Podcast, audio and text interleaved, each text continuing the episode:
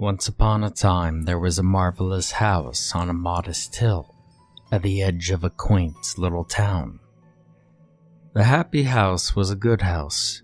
It loved to try to make people happy, but it always knew that the people who would come to live within it would eventually leave. It struggled to understand the human mind. It made the happy house sad to think about how lonely it would be without a family, as it wondered, why do people leave me? Where do they go? I make them happy, but end up alone. The happy house was overjoyed. A family had arrived, a daughter, a mother, and a father. They had a small dog with them as well. The happy house didn't like animals very much. They never seemed to like the happy house, regardless of whatever the happy house would do. It liked that the dog made the family happy, and that was enough. The happy house thought that maybe it had something in common with the dog in that regard. The happy house noted that the family seemed to want to change things on the inside. Some of it tickled, but a lot of it hurt. It didn't want the family to leave, so it put up with about as much as it could, until it realized they were getting closer and closer to its heart. The dark, moist room, hidden behind the kitchen, was always warm, and filled with strange devices and machinery. It was the happy house's absolute favorite spot for humans to visit. But it's also the only part that was seriously at risk of injury. If someone changed my big happy heart, perhaps then, again, the sadness would start. The happy house winced in fear. There will be only one who I'll let inside. For the daughter alone, my heart opens wide. Late in the night, as the daughter was sleeping, the happy house noticed something concerning. The parents were awake in their room, panting and moaning, struggling to situate themselves properly, struggling to sleep. The happy house knew it had to stop whatever was happening to them, for this obviously couldn't make them happy. I know the way to help them relax. The shelves shall fall, swift as an axe. No sooner did the happy house come up with the idea than the shelf fell, connecting with the father's head, putting him instantly to sleep. The mother seemed ecstatic. She screamed with joy and hopped out of the bed. She hurried to the phone and began to contact someone. It's obvious that she was so thrilled she had to share the news. The father never had trouble sleeping again. For several weeks, the happy house was so thrilled. The mother and daughter rarely left. The father didn't do much. He had plenty of strange beeping machines around him now. He really liked sleeping. It truly excited. I've never seen someone sleep half as well. The happy house praised itself. It was worried that it hadn't done well at first, because the mother, daughter, and sleepy father all left in a strange white vehicle. But they came back, and it's never been happier. The daughter had found the entrance to the heart shortly after they returned. She certainly liked to spend time there, and this pleased the happy house to no end. She'd often crawl into the lower cabinet, besides the fridge. The happy house would then shift to the wall to let her in. It could tell that she felt safe there. With the father enjoying his rest so much, the daughter and mother went to see him less and less. They must have been worried about interrupting his deep sleep. It was very blissful for the happy house, as it felt the father's dreams. It saw many strange things, but mainly the family being together, although it didn't like that they weren't in the happy house in these dreams, but it was slowly working on trying to fix that too. Today is a sad day. I feel like I'll cry. The father alone still remains inside. The daughter and dog went for a walk. The dog ran away, gave her a shock. Normally, the happy house wouldn't have been terribly concerned about the dog, but it had caused the mother and daughter to leave in search of it. They'd been gone all day. The happy house knew it had to do something to bring them back, but it couldn't think of what. As hours passed, it dawned on it. It truly is rude to interrupt rest, but waking him now would be for the best. The father rose, confused and wary. He had a strange vacancy in his thoughts. The happy house had never been this connected to a human before. It was truly a delight to know their mind. It bade the father to go outside and look for the place the dog's gone to hide. It didn't take long for the father to find the dog. It grabbed it tightly by the collar. The dog began barking loudly. The happy house knew the animal was causing far too much distress for the poor family, so it had to get rid of it. As the father gripped tighter, trying to stifle the dog's barks and whimpers, the happy house saw the mother and daughter running over. The dog slipped free, to the father's surprise, and ran off into the surrounding trees. The daughter was all too happy to greet the father, and hopped into his arms. This is exactly as it should be. The dog's better too, having been freed. Everything seemed to be coming back into place for the happy house, but it noticed the mother hadn't greeted the father yet.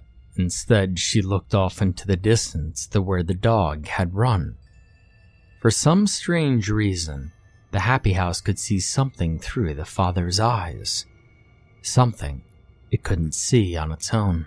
The mother was not happy. She was concerned. Time went on and the daughter was happy. The mother seemed happy too, for a while. It was strange though. Now that the happy house could connect with the father, things seemed different through his eyes.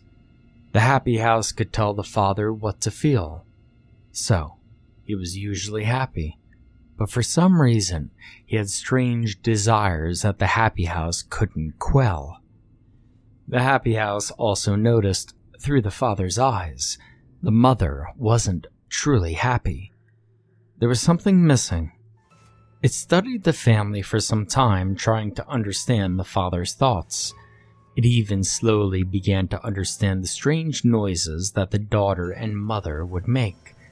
It seemed they were concerned that the father wouldn't make the same noises anymore.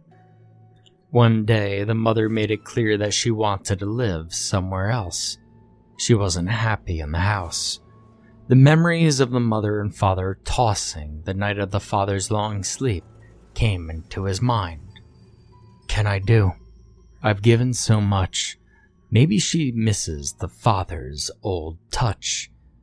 And so the father began to have a strange sort of excitement. Perhaps she felt the same way. It made the father head to the bathroom where the mother was packing her things. Grab the mother, she needs your love. If she tries to resist, give her a shove. The father mindlessly obeyed. He pushed her onto the bed as she yelled and wriggled about. The happy house felt strange. Through its own eyes, it could see that she was happy, screaming in joy. When it looked again through the father's, it felt wrong and disturbing. He pushed her head against the backboard a few times until she settled down. This is the right way. I'm starting to learn. I feel both their hearts. For each other they yearn. The happy house relinquished its hold on the father, hoping simply to spectate. He couldn't help but notice the daughter had quickly run to the cabinet and was entering the heart. Well, she must have been so happy her parents are reuniting. The father stood blankly over the bruised, naked mother on the bed. He was unsure of what to do next. Without the happy house, how could he know? Suddenly, the mother rolled off the bed and started running down the stairs. She was yelling something to the daughter. She wanted both of them to leave. The daughter was slowly crawling out of the cabinet, heading toward the mother. "You can't let them go. Use all your might. Don't leave me alone. It just isn't right." With the happy house's comments once more filling the father's thoughts, he swiftly went to the closet in the hallway, removing an axe. He stormed down the stairs to see Mother facing the kitchen, she reaching for the daughter's arm. But the father's axe was too quick. It had been firmly planted in the mother's skull, handle protruding outward, as if lodged in a stump. The happy house no longer felt her at all. The daughter screamed, tears running down her face. She turned back to the kitchen and fled to the heart. The happy house, for the first time, could tell the daughter was scared.